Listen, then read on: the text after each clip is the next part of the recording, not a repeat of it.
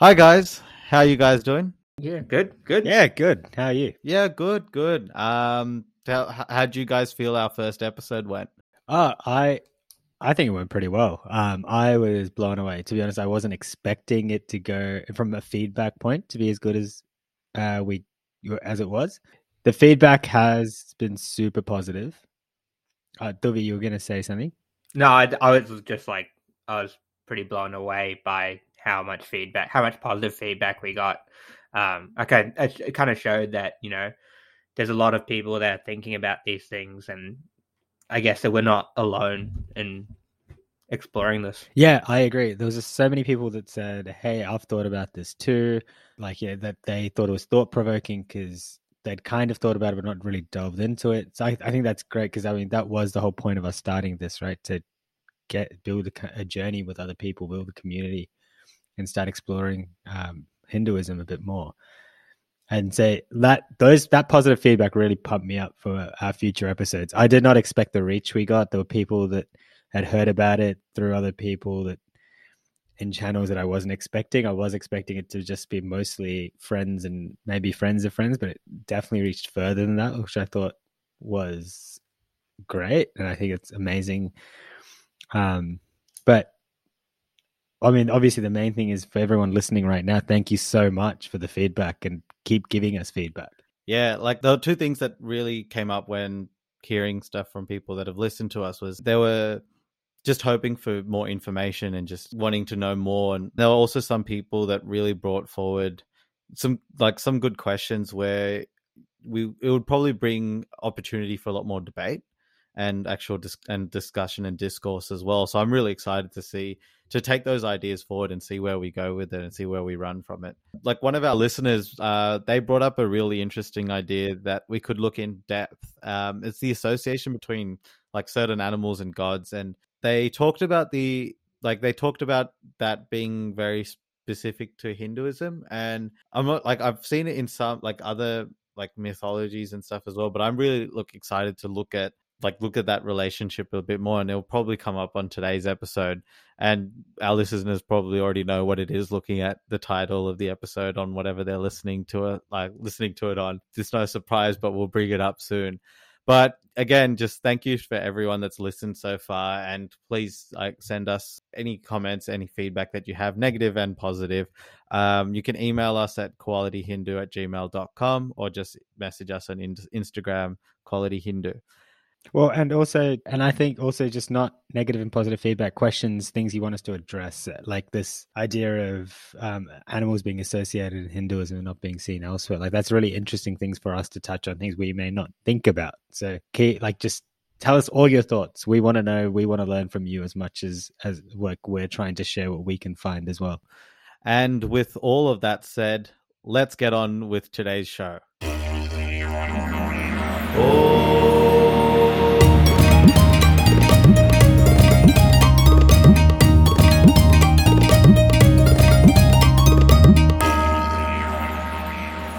Hello, and welcome to Quality Hindu, the podcast that discusses Hinduism and its role in our Australian lives. I'm your host today, Saravanan, and with me I have Jonathan. Hey yo, I can do this all day. Duvarakan. From way downtown.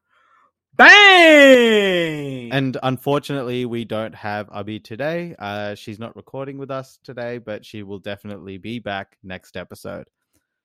So, to recap for our listeners, we've come together to improve our understanding of Hinduism, answer questions that we have and you guys have, and delve into many things that we may not understand. Now, one of the things that was brought up and we discussed last episode was the theistic nature of Hinduism. Uh, we raised the idea that it could be considered monotheistic with the concept of the Brahman, the supreme being, whilst also considering it to be polytheistic with multiple deities and gods. And so, with keeping that in mind, we'll be delving into this a lot more in episodes to come. But today, our focus is going to be on one of the more, most popular, or rather, more, most well known Hindu gods, and that is the elephant headed god Ganesha. I was watching an episode of Big Bang Theory a couple of years ago, and I remember Howard and Leonard and Raj, like all the, the, the geeks, they were playing like this, I think not Dungeons and Dragons, but this like war playing, like this Warhammer type of game style. And there's just a whole bunch of scenarios that they're throwing out. And at some point, Raj is like, uh, you can't defeat me. Like, you know, I've got Lord, like I've got Shiva and Ganesha on my side. And they're like, hang on, Shiva and Ganesha, like the Hindu gods against the like entire Union army, and Raj just goes on to defend, like, excuse me, Ganesha is the remover remover of obstacles, and Shiva's the destroyer. You know, when the smoke clears, Abraham Lincoln will be speaking Hindi and drinking mint jalebis. I actually do. I think I kind Yeah, of I remember that episode. I remember that, yeah. It definitely sounded better with his Indian accent, though. Oh, I mean, yeah, like I'm, I, I'm, I'm no actor. I'm no, I'm no Raj. I can't really pull it off, and especially doesn't sound right with an Australian accent coming through. But like that was one of the, um, one of the moments when I realized how big and popular Ga- Ganesha was as a deity. And I guess just the first thing I want to open to the floor is like, what is each of your current relationships with Ganesha? Well, um, personally, when I was growing up, this may sound sort of silly, but the first thing I like noticed about Ganesha was, you know, the fact that he's prayed to first. And growing up, he was always my favorite deity, and maybe that was due to the fact that he was I'm a competitive person, and you know, he's prayed to first. I was like, oh yeah, I want to. I want to be like him, you know, he's the god I want to pray to. Or maybe it was his big tummy and I just, you know, associated with that really nicely. Not not completely sure. But obviously since then I've understood a little bit more. I'm not going to say a whole lot more, um, and hopefully that's what this episode will help me out with. But he is obviously, you know, the deity we pray to first, uh, which is very commonly known before exams and things. I think in particular for me was always like, yeah, go pray to Lord Ganesha. He will remove the obstacles before my exam starts. Make sure I've done everything well, and he'll make me do well. But yeah, I mean, for me, that's that's what I think about Lord Ganesha, and that's you know how I feel about him. Well, like I'm, I'm, I'm on the same train as you. I think as, even just as the deity being the one of the only few that we know has has an animal face, like the elephant-headed god, I thought that was pretty cool. But the fact that you, you really like the fact that you have a belly and he has a belly, like I think that's that's your relationship with him, and I can really appreciate that. Look, I think Jana? uh, from my understanding, the belly for Ganesha holds the world or the universe, and Duvi, I think the world or universe you hold in your belly is probably a little bit different. Um, but there is Just still a touch, a not, wide not too different though. There's a lot of stuff in there. Um, and I mean, it's amazing that he's the only god that you pray to before an exam. I think I try to pray to every single god I can think of before an exam. but yeah, probably start with him to remove the obstacles of getting into the exam and getting through it. For me, so I had to really think about this um, when we talked about the when we talked about the podcast because for me in Hinduism, I've always naturally had more of a relationship with Shiva, and for that's the reason that's not uh, easy to explain. It's a bit of a long story, and I'm sure we'll get into that into a future episode. Uh, so I really had to delve deep and think about what my relationship is with Ganesha. And Duvi, you mentioned already that he's the god we um, pray to first. He that's also why like what my relationship with him would be. I'd never start a prayer or start praying without first praying to Ganesha. And one of the ways I would pray to him was a very particular mantra. This particular mantra is one I always started with, and that's uh, Vakratunda Mahagaya Surya Goti Samaprabha Nirviknam Gurume Deva Sarvakaryesta Sarvada.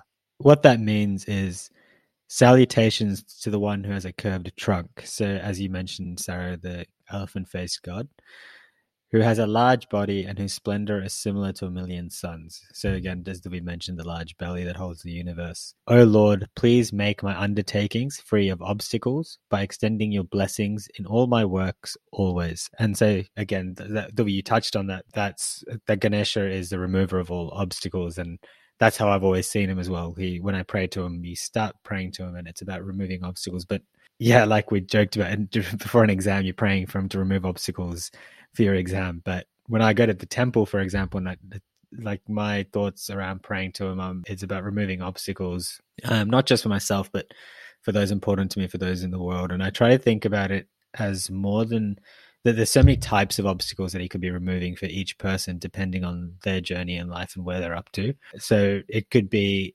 something like removing bad thoughts, helping remove emotional reactivity like anger or rage or being upset too quickly, or it can be a physical obstacle in your path like an exam that is stopping you from doing something in particular. Maybe some people think about finance as an obstacle, so they may pray that they find a way to live the life they want to do particular things around that. So I think obstacles can be so much, and that's when I pray to him. I, when I pray about removing obstacles for me and the people around me, I think of it as any obstacles that for, that is an obstacle for that person. And of course, when I was really going through this, the other thing that really came to me was in my head, um, Ganesha is always the kindest of deities. I don't know where I got this from, to be honest, but that's just how I've grown up with my the concept of him for me, and that's just stuck with me.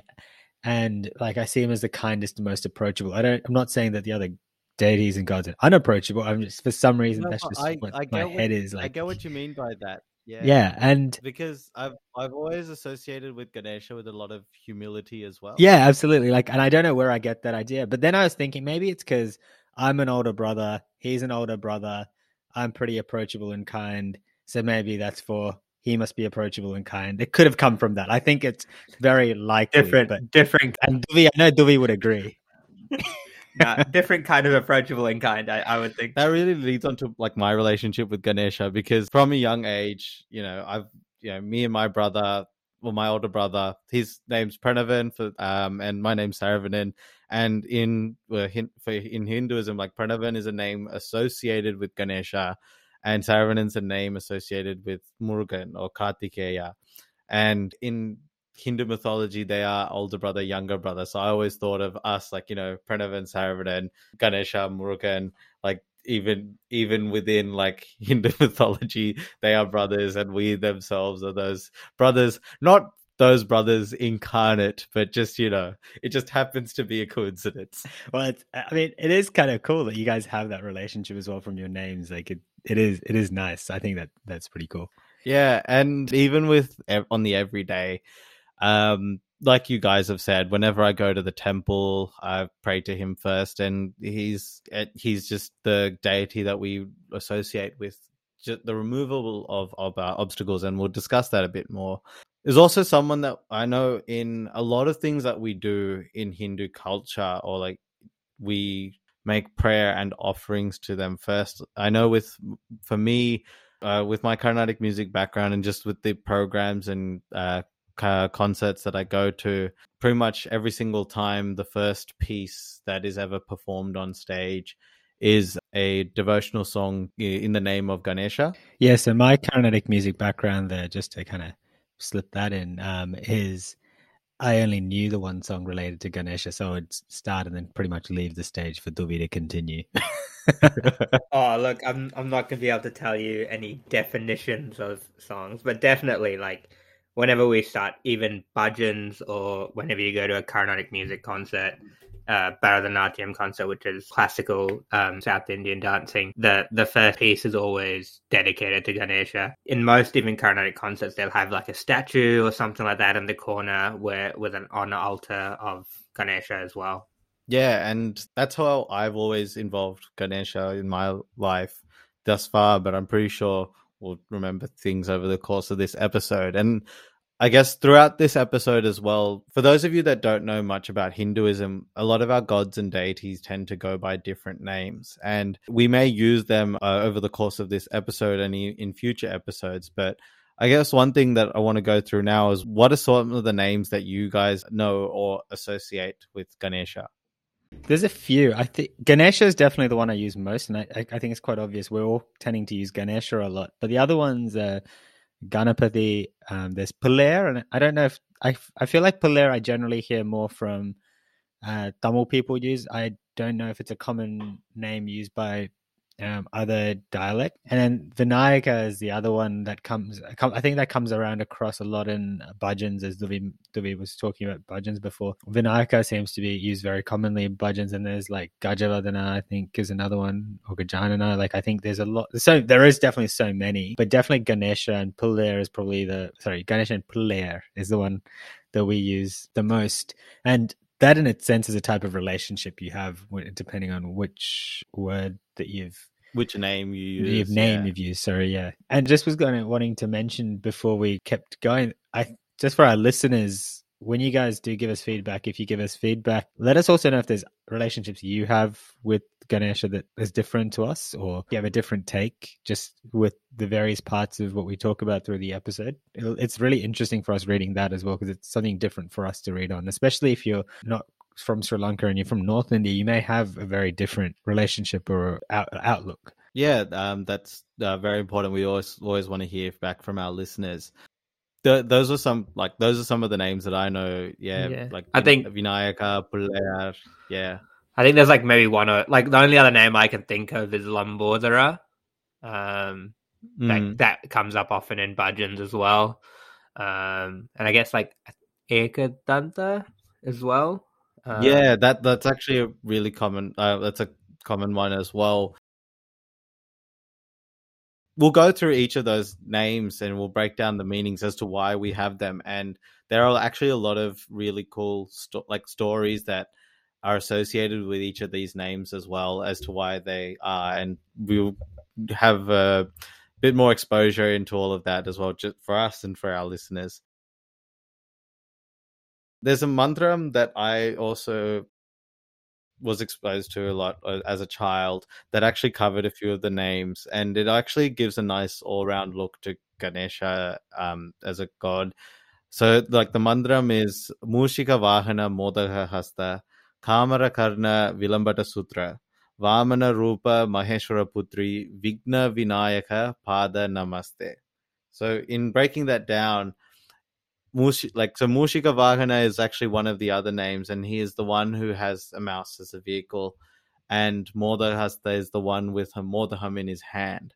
And uh, we'll go into all of these um, through, through uh, further. Uh, Kamara Karna, the one with large ears like fans, and the one who wears the sacred thread Vilambita Sutra.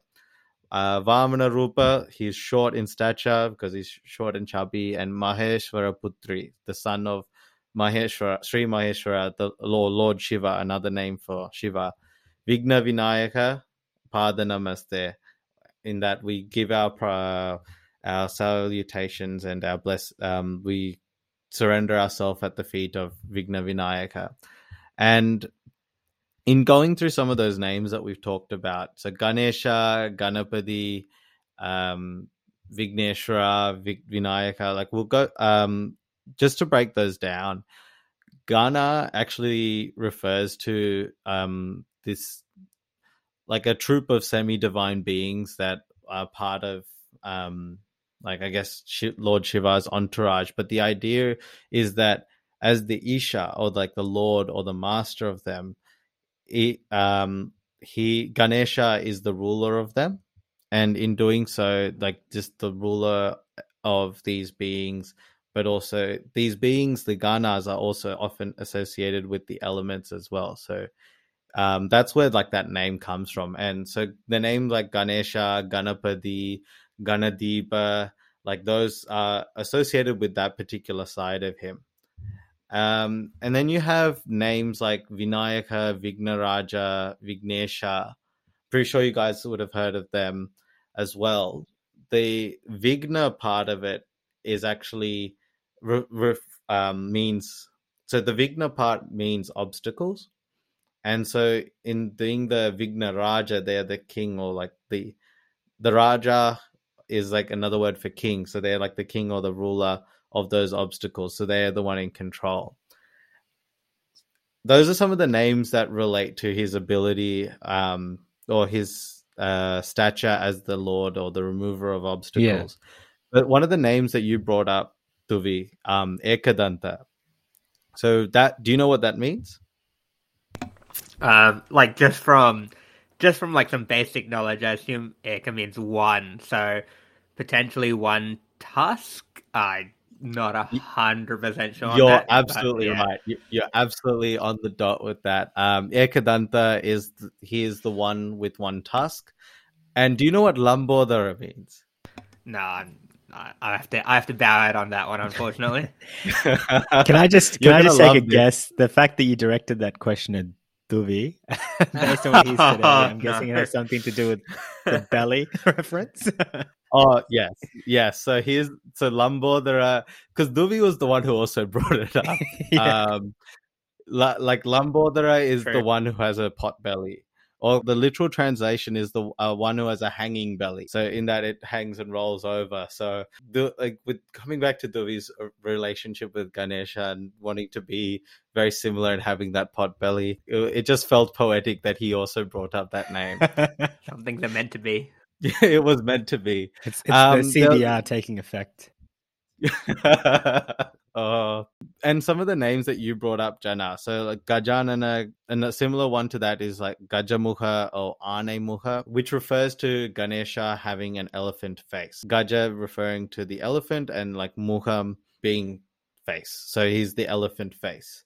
And the other name that you brought up was Pullayar.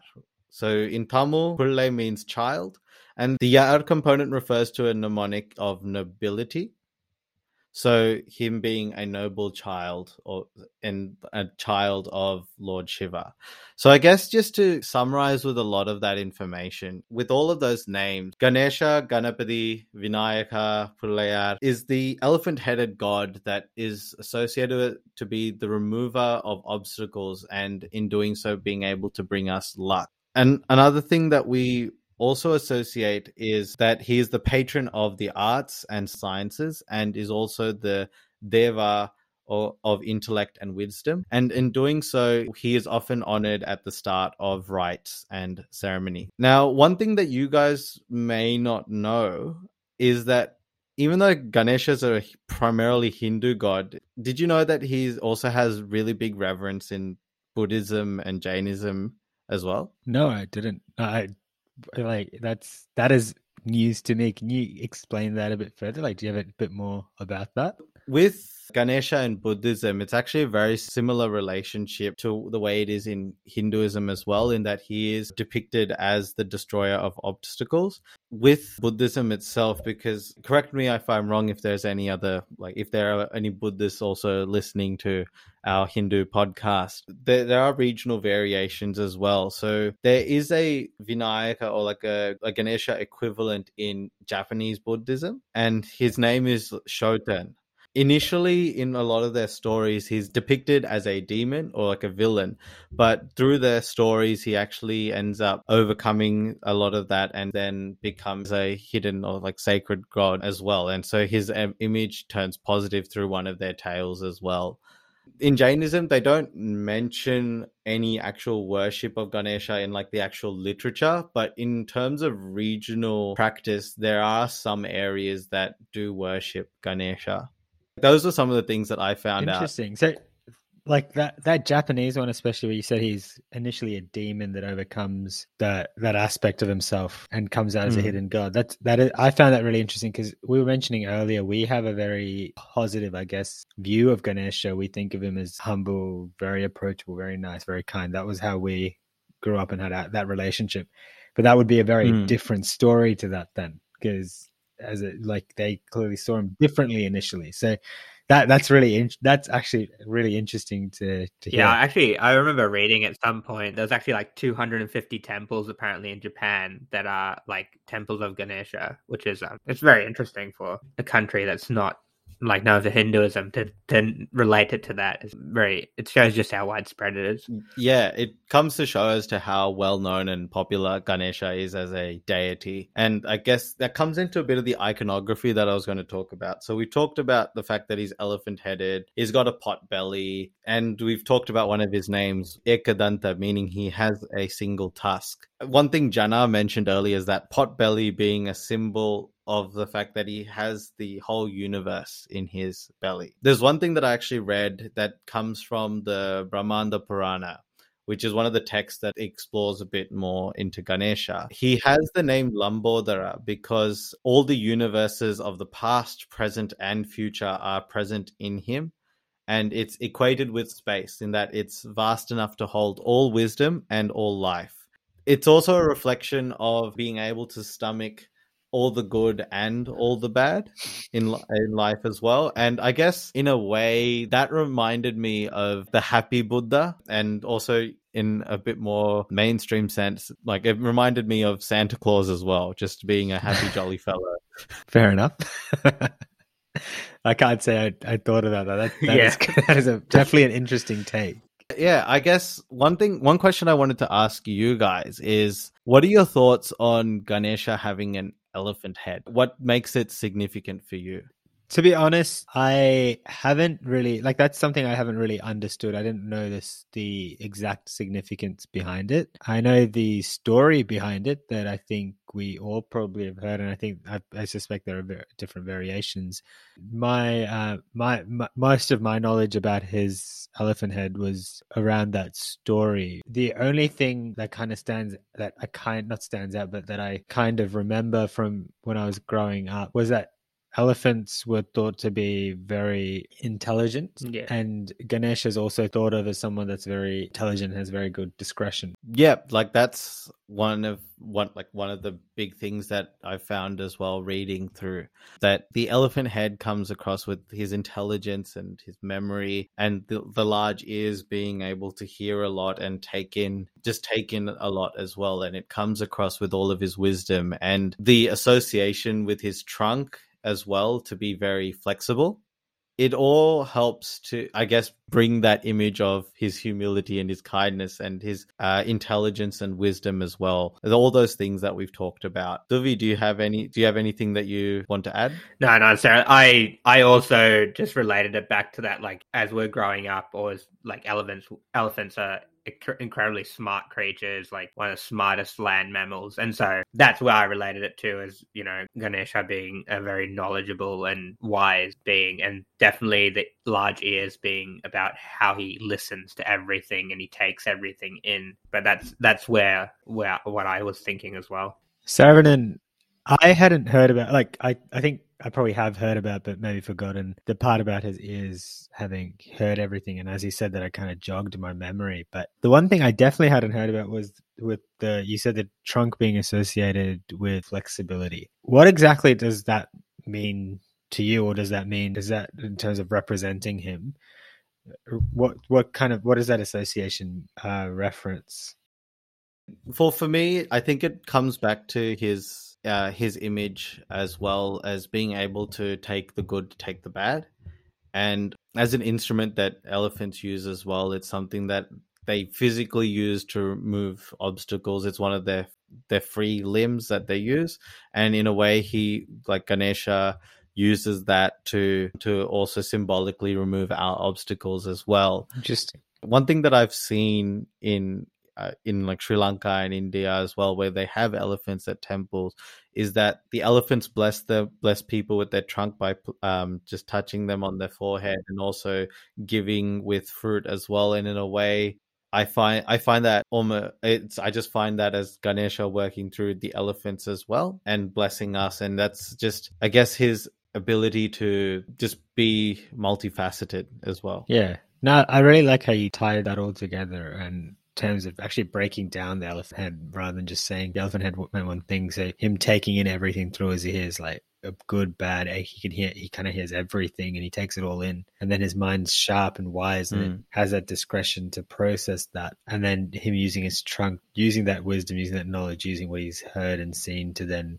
bless people, decide, like to remove those obstacles where appropriate. Because I mean, I'm sure, as everyone knows, you you pray to him to help you with his obstacles. Really, when we say remover of obstacles, yes, we all pray to him to remove our obstacles, but it's really more helping us face our challenges. And his discretion then comes in there mm. with how he would help someone with their obstacles in their path. But I like how that really ties in, like that. You tied that in really nicely. That and that's um, definitely not something I was aware of till now.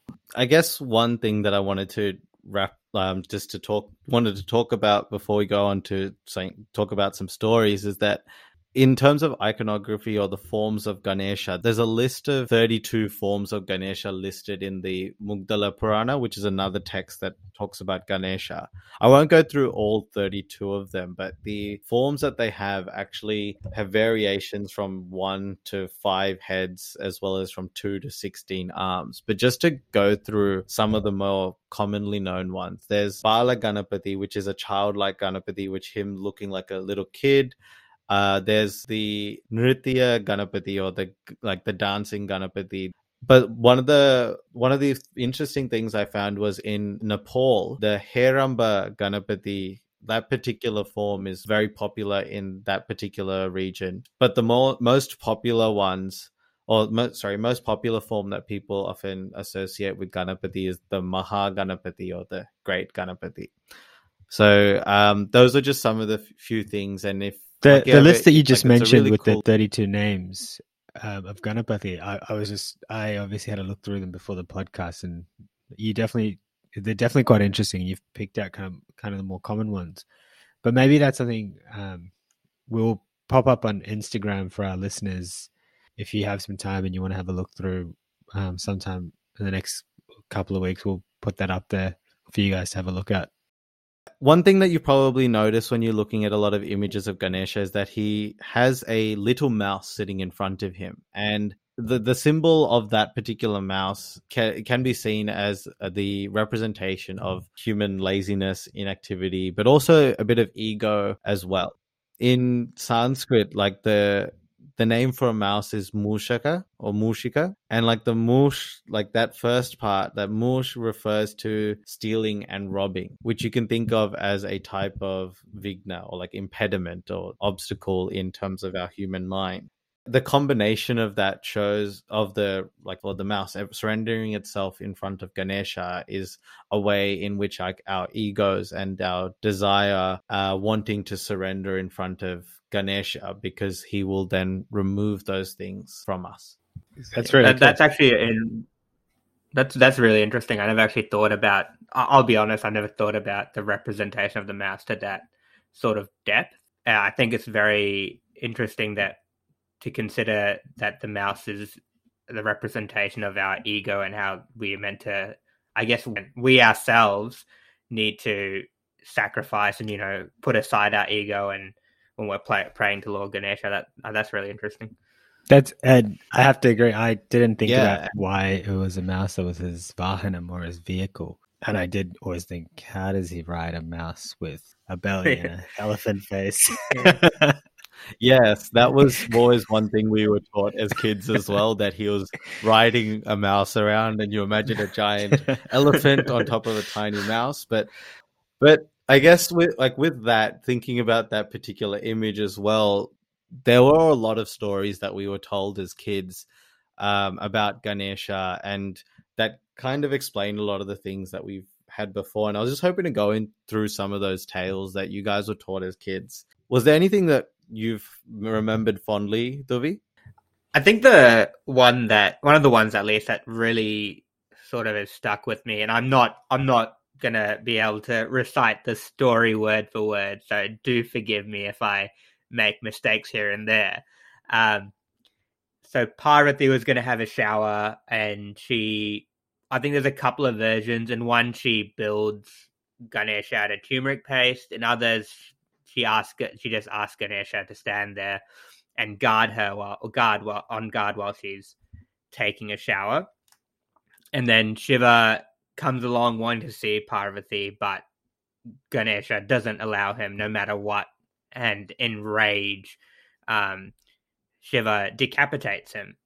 Um, and when Parvati comes out and sees this, you know, she's overwhelmed in emotion. She's crying and she demands Lord Shiva to, you know, bring him back to life. And this is the part where I'm going to be a little bit messy here. Uh, Lord, I think Lord Shiva says that he'll, the first animal he finds, um, he'll take their head and give it to the little boy.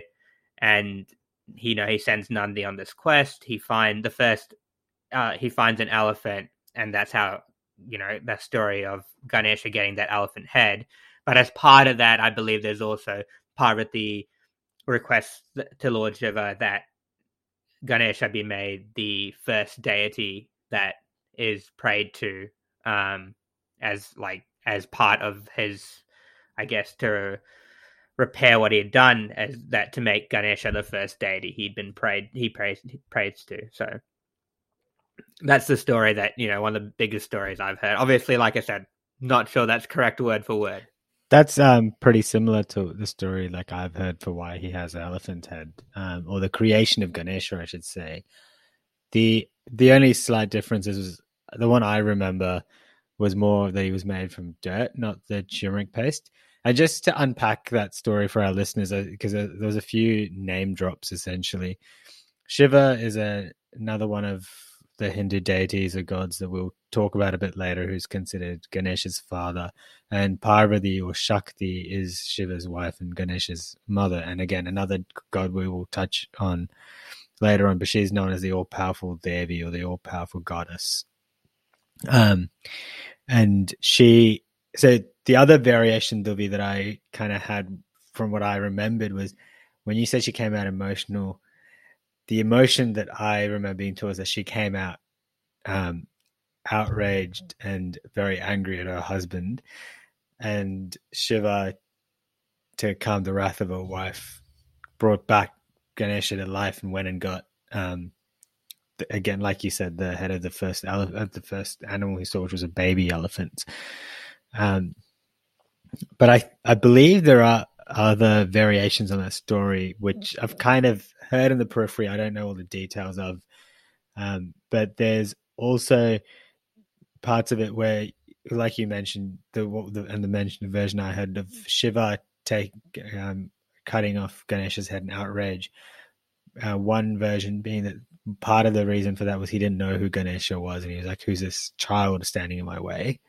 Not just that there is someone standing in his way, or his child, his child is standing in his way. He just didn't know who the child was. The other version was he didn't actually do it himself. He set a um, an army on Ganesha to do that, and Ganesha fought quite valiantly and really stood his ground before that happened.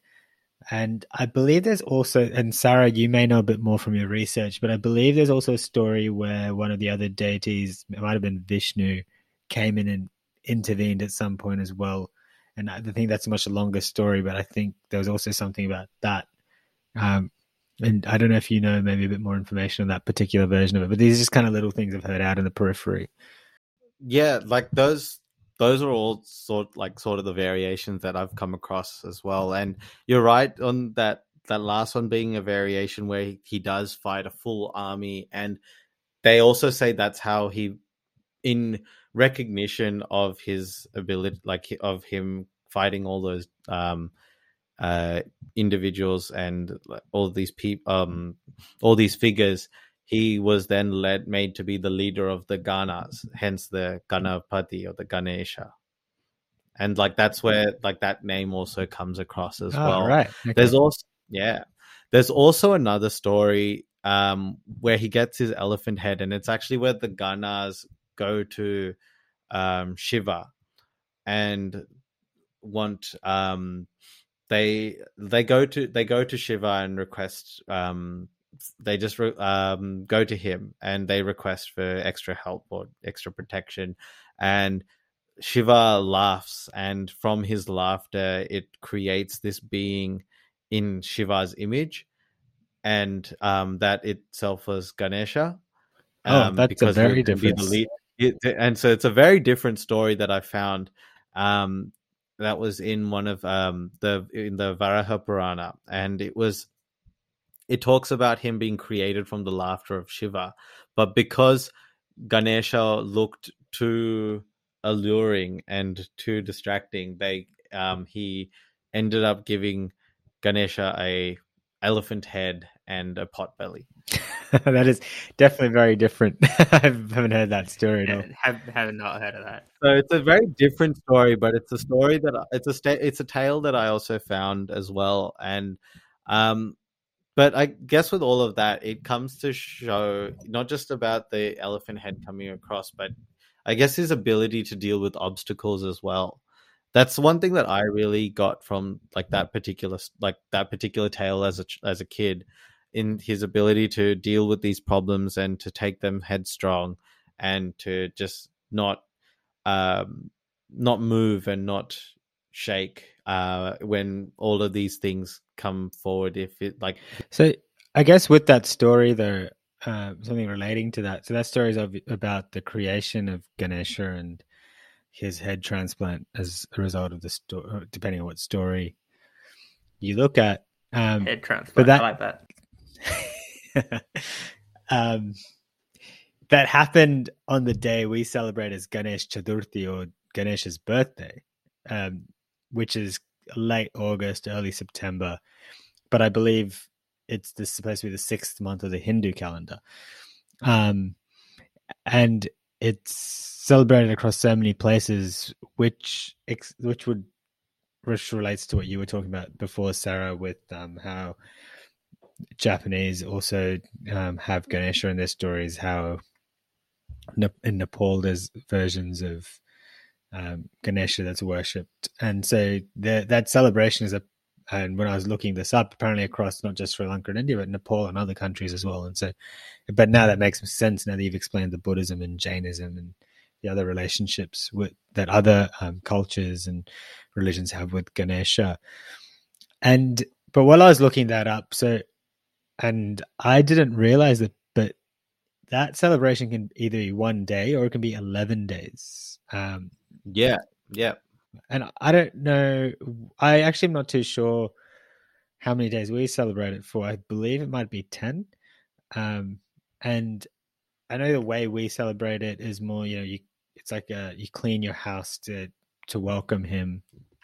Um, and sweets are made, and a very particular sweet is the Modaham, which you had mentioned earlier here, Modagahasta, like as in Modaham is that sweet that he is fond of and something that he holds.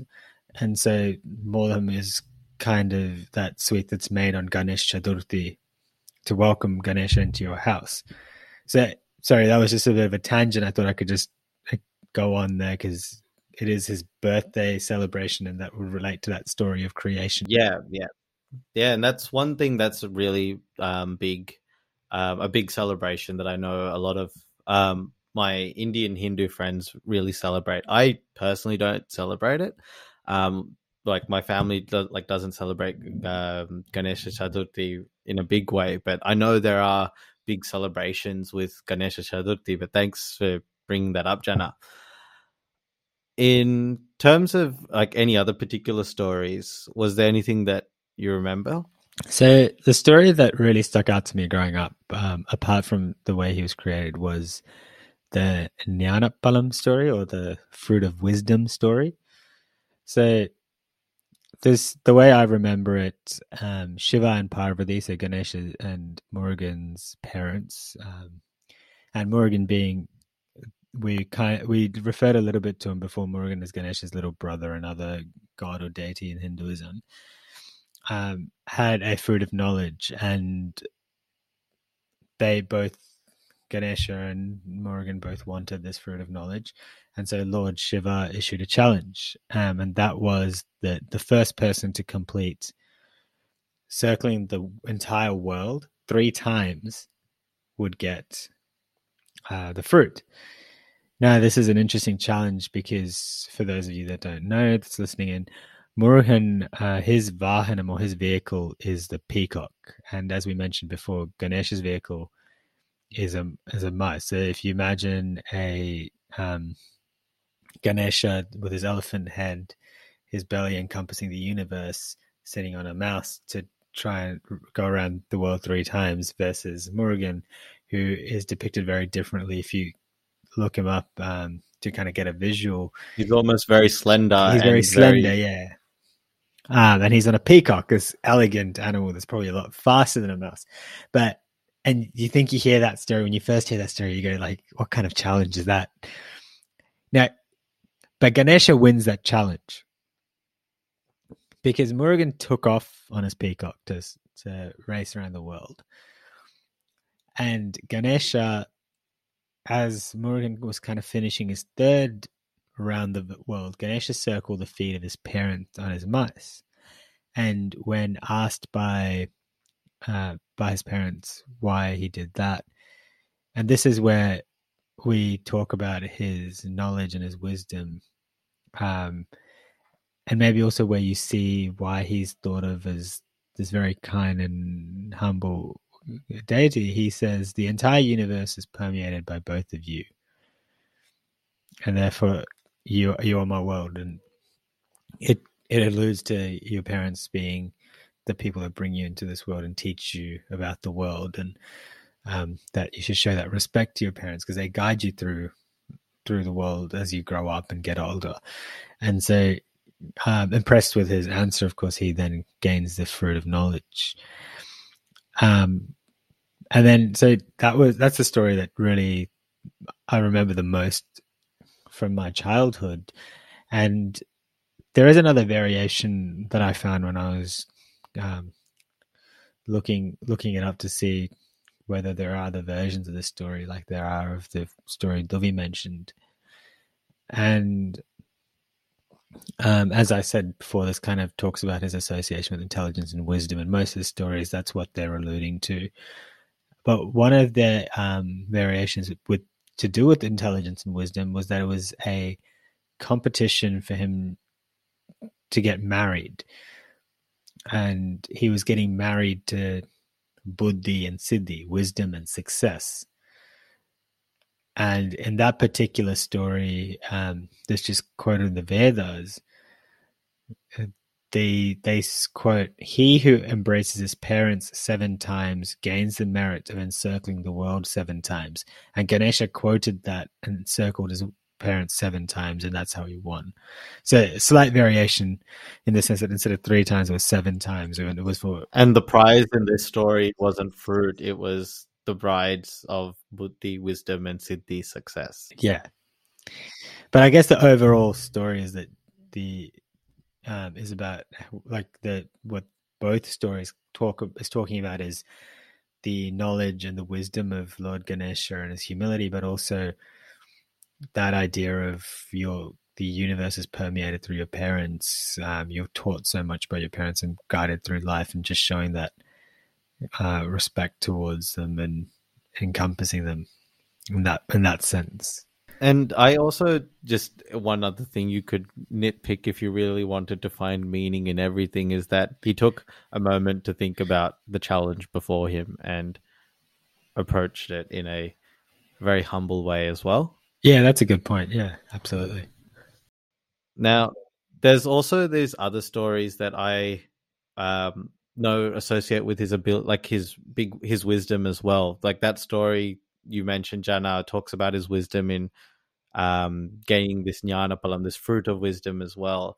But one thing that I was also taught is that he was the author of the Mahabharata, and one thing that he um, one thing that happened was he set a challenge for um, the sage Vyasa, and what he said to him was that he has to speak continuously and make sure that Ganesha never stops writing at any point in time. Yeah, so I've I've heard some versions of that story.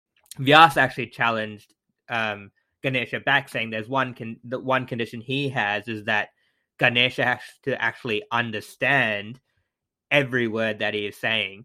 And as part of that, they say that's why in the Mahabharata, which is considered a somewhat simple passage for mo- for the most part, there are some complex stanzas where Vyasa decided to give to give himself a break. He said something a bit more complex to make Ganesh have to stop and understand it before he wrote it. So that was really interesting.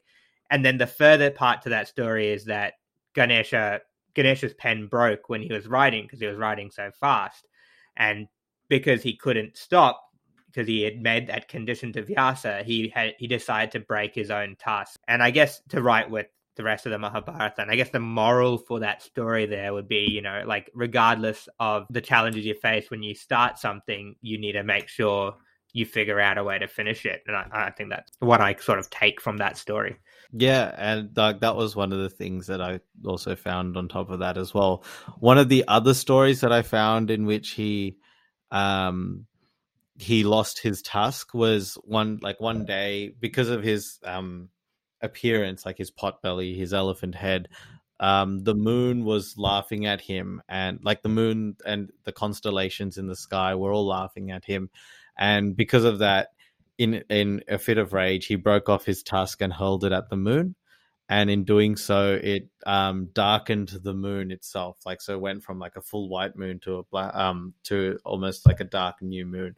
But the without it, um, the like because without the light of the moon or during um, the nights like thieves and villains would all come and hurt and pillage and um, thieve along among the common folk along among the people on earth. And so in order to um, gain um, so what in order to bring things back to normal the gods asked ganesha to forgive the moon. But like in doing so he only gave a partial forgiveness. And that partiality in his forgiveness is what brings across the moon's phases in that he allows the moon to come to full light but only once every four weeks in term in those moon cycles so he, that's why and like that's a story that um was there to explain like the moon's phases but also how he lost his tusk I never heard. I can't say I've heard that. That's that's quite interesting. Yeah, like the the phases of the moon being related to Ganesha in that story. That that is not something I've definitely not heard. So there's one other story that I also have heard about, and it it just reflects a little bit about also about why we pray to Lord Ganesha, or why we offer food to deities first, and that was that um, Ganesha disguised himself as a boy and went into a, a village asking for um, a sweet rice dish, and everybody was refusing him, and then finally he found a lady who said she'd make it for him, um, and then she started making it, and Ganesha, disguised as this little boy, went off to play. The lady fell asleep, and when she woke up, the sweet dish had been cooked, and the pot she'd been making was completely full. Now it smelt so good that she just wanted to eat it, and she didn't want to wait for this little boy to come back. But before she did that, she had she took a small amount in a small bowl, put it in front of a idol of Ganesha, and then she started eating. And she just kept eating because the pot kept refilling itself. And when Ganesha came back, um, she apologized. Obviously, he was disguised as a little boy. She apologized to him, and said, "I'm sorry, I, I didn't. It was just smelt so good that I've just I decided to start eating without waiting for you." And then Lord Lord Ganesha, disguised as a little boy, said, "No, you've already offered me food," and he pointed at the um, small bowl. And I think there's just like a moral to that, which was that you know if you offer what you're doing to God first, if you offer it to Ganesha first, that you will re- you will reap the rewards and they'll be plentiful. Which is I, I just found that like a really interesting story and maybe a, a maybe a reason to why we pray to him first as well. Yeah, that is it. That is a quite interesting story. I haven't heard that. Yeah, oh, thanks for sharing with us, Duvi. And I'm pretty sure all of our listeners have uh, I'm pretty sure all of our listeners have plenty of stories that they've heard about Ganesha. They've grown up, any variations on anything that we've said. Um, please share them with us so that way we can share it out with everyone else as well. And we'd l- love to hear anything that you have to say, um, even any morals, any anything that you took from the stories that we've also brought forward. I guess just a little fun fact segment that I wanted to bring in. Uh, for we talked about Om in our last episode, and how that was almost the universal sound, the cosmic background radiation that we keep talking about. Um, there's actually a big association with Om and uh, and Ganesha. Did you guys know about that? No, I didn't. No, I never heard about it before.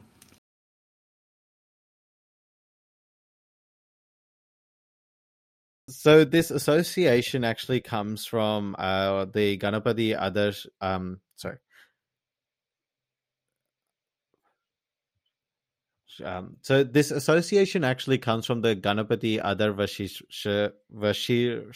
Sorry for the mispronunciation, but in this text they actually um, say that Ganesha is the the Brahma, the Vishnu, Vishnu, the Mahesha, the you're the sun, the moon, uh, the Brahman, pretty much saying that he is everything. He is Om, and one of the names that then get associated with Ganesha is Omkara Swarupa, and that his um, Om is another notion of his form. So this and another name for the Om, like that mandram of Om, is the Pranava mandram, or like the Pranava. And that way, that's another reason as to how Ganesha has that name Pranava. And in in that way as well, if you've not noticed in like Tamil writing or even in like Devanagari writing or Sanskrit with like the Om iconography, it the the writing or the the the character itself very much resembles an elephant face to try and um, bring in the shape of Ganesha's body as well into the symbol of Om. So just a little fun fact for our listeners and for you guys as well. Cool. I, I didn't know that. That's that is really that's that's pretty cool. I think I vaguely remember like seeing like you see like the depictions of Om with like the sort of trunk uh, representation for parts of it. I, I just didn't completely, you know, correlate the two together, but that's that's really interesting. I guess with everything that we've talked about, we've talked about like the stories, we've talked about his names, and we've talked about his iconography. But is there? We've talked about also our relationships with Ganesha as well. Is has there anything else that's popped up into your mind as to where we see him in everyday life? That's a great question, Sarah. It's it's a tough one um, because I've grown up thinking of Ganesh in a particular way for so many years, but I am mindful the whole point of us starting this whole podcast was to learn more and increase our knowledge and adapt that to how we pray or see Hinduism. And so the main thing for me, so like I said, I think I'll continue to go on um, seeing him as the remover of obstacles and worshipping him first. I've definitely got a bigger, greater understanding for why he's worshipped first now. Um, and one thing that really stood out to me that I think I'll carry on is the symbolism. I like I mentioned earlier in the podcast. I really liked how you t- you explained the symbolism behind his elephant head, with the ears, the brain, and then the trunk, and also the other the second big sim, uh, symbolic part of his depiction is the mouse being the ego of man and his control over that and that is something I'll take away from. So, in his way of removing obstacles, is also removing that ego or having control over that ego. So he's not. Um. So, in the sense of, I've heard before, and this may come a little bit from my side background. I'm not too sure where I've got this from, but you can never really completely destroy ego.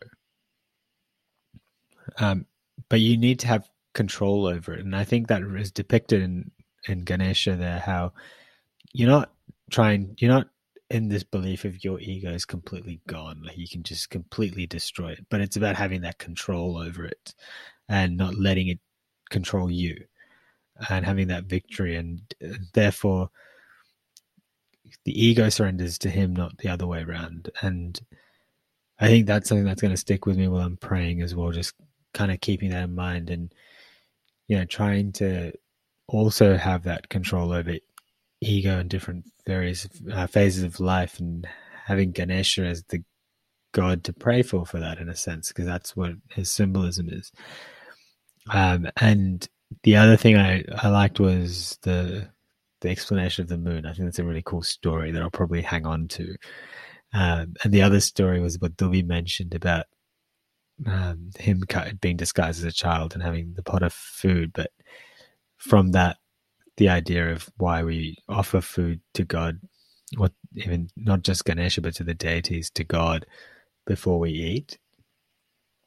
Um, that that story tying that in, but I think to summarize my rambling of the podcast, I think the main thing is I will definitely still see him as a remover of, of obstacles but I will be adding to that mostly the symbolism of who he is and everything he brings to that, and is the reason he's the first god that we worship. And I'll take. I, I love that we have some. I have more stories now about him. Like I have a better understanding of the background of Ganesha. Yeah, I definitely agree with Jenna. Like, I don't think the way I see Ganesha in my life will necessarily has necessarily changed. I think he's still, you know, we still see him as a remover of obstacles, but I I think my understanding of why we do that has improved a lot more. And these small stories and anecdotes, the meaning behind the name and the symbolism, it just helps you understand why why you're doing these things or why you see him in that way more than anything else. I think that's very important. That's why we're doing this podcast, right? There's things we do that we don't understand. And this, I think, what a lot of what we talked about today just helped grow that understanding about why we worship him first, what that, like Jenna said, what the elephant head represents, and what all those different images that make that we see of him represent. What about you, Sarah? Well, I think from just having read and like listened to the stories that you guys have brought forward as well, you gain that greater appreciation for the little things that we do every day. Um, like one thing that I've always noticed with my house as well is that we have a picture of Ganesha on our front doorstep. And I feel as though it's a symbol of, you know, walking through and coming into the house. In crossing the threshold, there's no issues and no challenges, and you leave all those obstacles behind you. Um, that was one thing that I noticed. Um, and in one other thing that I noticed when we did at home was when we did prayers uh, at home, we often take, took some turmeric. In other parts, I've also read that they've taken like red sand, sandalwood paste and they make a small um, pile, but in doing so, make it a representation of Ganesha as well. And they actually put some of a particular type of grass, so like durva grass, or in Tamil, like arugambul. There's a like it's a very sturdy grass that also has this ability to just grow in a variety of hardy conditions. And also, like one thing is that it can. act. They say that it actually can live unrooted or like out of the ground for quite a while and even if you replant it it will continue to grow. Having read stuff about that as well with Pillayar, it just shows a bit more of his resilience and his ability to just overcome uh ex- like those sorts of conditions. And it's just reading a lot of those things like reading a lot more has pretty much cemented more of that understanding and then noticing the little things in the everyday that we do with relation to Ganesha. And I'm pretty sure that's a journey that you guys, as well as well as our listeners, will continue. Um, you, you'll start to see more as you um, and you start to notice things in life that you actually do subconsciously or as a result of your parents having told you, and you start to get a greater understanding of why that is and why that's not. And if you continue to do it great. If you and if you have taken something from everything that we've said today we thank you for listening as well. All in all we've talked a lot about ganesha. We've talked about his name his symbol like symbology his iconography then some of the stories and the ways we've incorporated him in our lives and we've experienced in our lives. In wrapping this up we hope that uh, you guys as well as all of our listeners have learned something new about ganesha. And we just want to thank you so much for everyone that keeps listening to us and send us any of the questions that you have, anything you want us to answer, any stories that you want to, want to share, or just any anecdotes and your experiences with Ganesha in everyday life, even if it's different to the way we go about it as well. We just want to hear from you. So that's it from Duvi, Jana, and myself. Abhi will be back with us next episode. But thank you for all of you for joining us today. This is Team Quality Hindu, Shantiing out. Catch you guys later. See you later.